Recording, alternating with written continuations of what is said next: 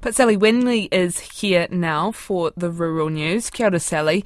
The contract to fit out rural schools with synthetic carpet has already been signed. Yes, it has. There's no going back. And the Ministry of Education has pushed back at wool farmers and suppliers who complained about its decision to buy nylon carpet for more than 600 schools from the United States. Local wool businesses described the decision as ridiculous, saying the government department should reverse it and support products that use New Zealand made carpet rather than an artificial offshore product. But the ministry spokesperson Scott Evans says none of the potential suppliers put forward locally made carpets. There was no tenderers that uh, manufacture carpet tiles in New Zealand. The ones that are manufactured overseas, how many of those were actually New Zealand wool? There was one supplier. And who was that? That's wool, Wools of New Zealand. Why did you not choose that one for sustainability and obviously wool being a New Zealand product? You can appreciate in primary schools, carpets endure heavy use, wear and dirt, so it's important for the product to last a long time uh, and be cost effective in the long run. The selected carpet tiles exceeded the ministry's warranty requirements and therefore won't need to be replaced frequently. So all of this was taken into account uh, to come out with the, the successful tender. Scott Evans says the school carpet contract has been signed and will not be reconsidered. Meanwhile, some schools in line to get the new carpet plan to decline having it installed. Rural Schools Leadership Association President Andrew King told Sally Murphy the issue has caused huge disappointment in rural communities.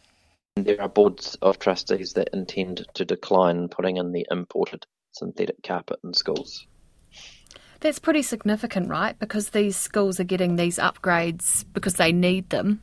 They feel so strongly yes. about it that they're going to decline the new carpet. Yes, yeah, because of the principle of it, yeah. What, what does that show you? I mean, uh, this has really racked up some people, hasn't it? Yeah, it, it shows me that, um, well, rural principals and rural boards of trustees of schools um, obviously have their heart and soul in their school community and see it as part of their role to support rural communities that they serve. And therefore, um, it's important to support the rural communities they serve by buying their product. Andrew King. The country's largest kiwi fruit grower says its rates bill will at least double now the licence to grow SunGold will be added to a property's rateable value. In a decision released yesterday, the Court of Appeal ruled the licence growers pay to grow the lucrative SunGold variety can be included in their rates. Gisborne District Council was the first to do this back in 2020, but growers have been fighting the move in court. Seeka Chief Executive Michael Franks says the ruling will have a huge impact on the company and wider industry. In the case where we lease orchards, and we lease a lot of orchards, you know, would have uh, maybe 1,800 hectares under lease, and a fair chunk of them are gold. Um, it means that we pay the rates, and so therefore there's an increased cost that we have to pay uh, in operating the orchard that we didn't have to pay before.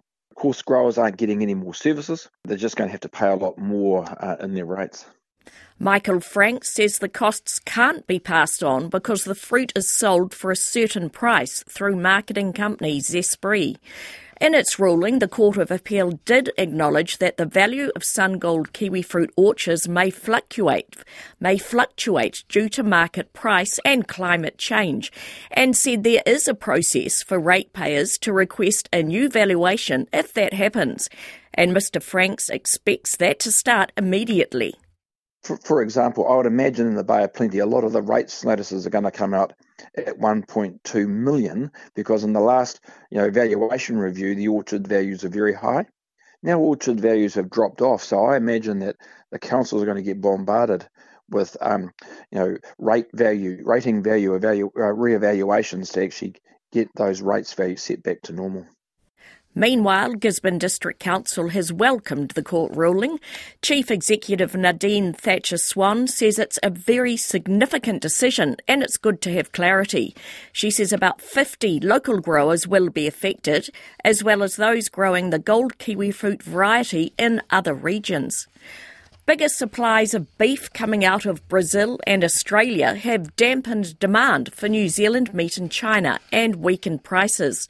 According to the World Beef Report in June, Brazil exported nearly 193,000 tonnes of beef, the highest volume in nine months. Agri HQ analyst Mel Croad says that doesn't bode well for New Zealand exporters. Typically, uh, China takes about 60 to 70 percent of Brazil's beef exports. Uh, and look, just that increased supply has weakened values, uh, and there's even been cases of Chinese customers looking to cancel orders from importers, which is leading to those price renegotiations on beef already shipped to China. Uh, and also, we're hearing too that China's now allowing the entry of Brazilian beef that's been stranded in ports uh, basically since their atypical BSE suspension. Um, so Brazilian beef that had been produced prior to that suspension date of February 22, but shipped after, had been sitting in containers at Chinese ports, just waiting uh, the sign off to be released into the country. Now that's just going to add more beef to what is a pretty congested market uh, and keep pressure on prices, unfortunately. Mel Croad. A North Canterbury farmer who posts videos of everyday farm tasks on YouTube is seeing a steady rise in subscribers. Alastair Bird, who runs a sheep and beef farm in Oxford, began posting content on Facebook two years ago to try and bridge the urban rural divide, but soon switched to YouTube to get better engagement. He says it was a great move. Yeah, really good, really positive actually. So we're we're just over ten thousand subscribers, and um, most of the videos get between five and fifteen thousand views type thing. A few of them get a few a bit more than that. But no, really positive. The engagement from all over the world has, has been incredible, really, yeah. Mr. Bird uploads about two videos a week with topics covering everything from fencing and animal management to home kill and ewe scanning. He says interest in his channel is growing and now he's got three companies sponsoring his videos. Te Pari, a livestock equipment manufacturer, farm software company Farm IQ, and fencing supplier company King Hitter. I asked him why he thinks people watch his videos. I think people are curious, curious where the food comes from, curious how how other farms work in the rest of the world. You know, like uh, as I suppose that's why I watch some of the some of the farmers from overseas too, because they're essentially they're doing the same thing, but they just do it in a completely different way. So, um, yeah, curiosity for a big part, and then we try and we try and throw a bit of education in there. So for for young people, and then just tips and tricks and things to make life easier for for just normal farmers, yeah. That's Alastair Bird. And lastly, a shearing contractor across the ditch is tackling the worker shortage by employing people from all walks of life. With Australia's shorn sheep flock nudging 75 million, the wool industry is desperate for at least 500 more shearers. Over the last five years, 26 year old Lockie Robertson has grown his New South Wales contracting business to employ more than 40 people.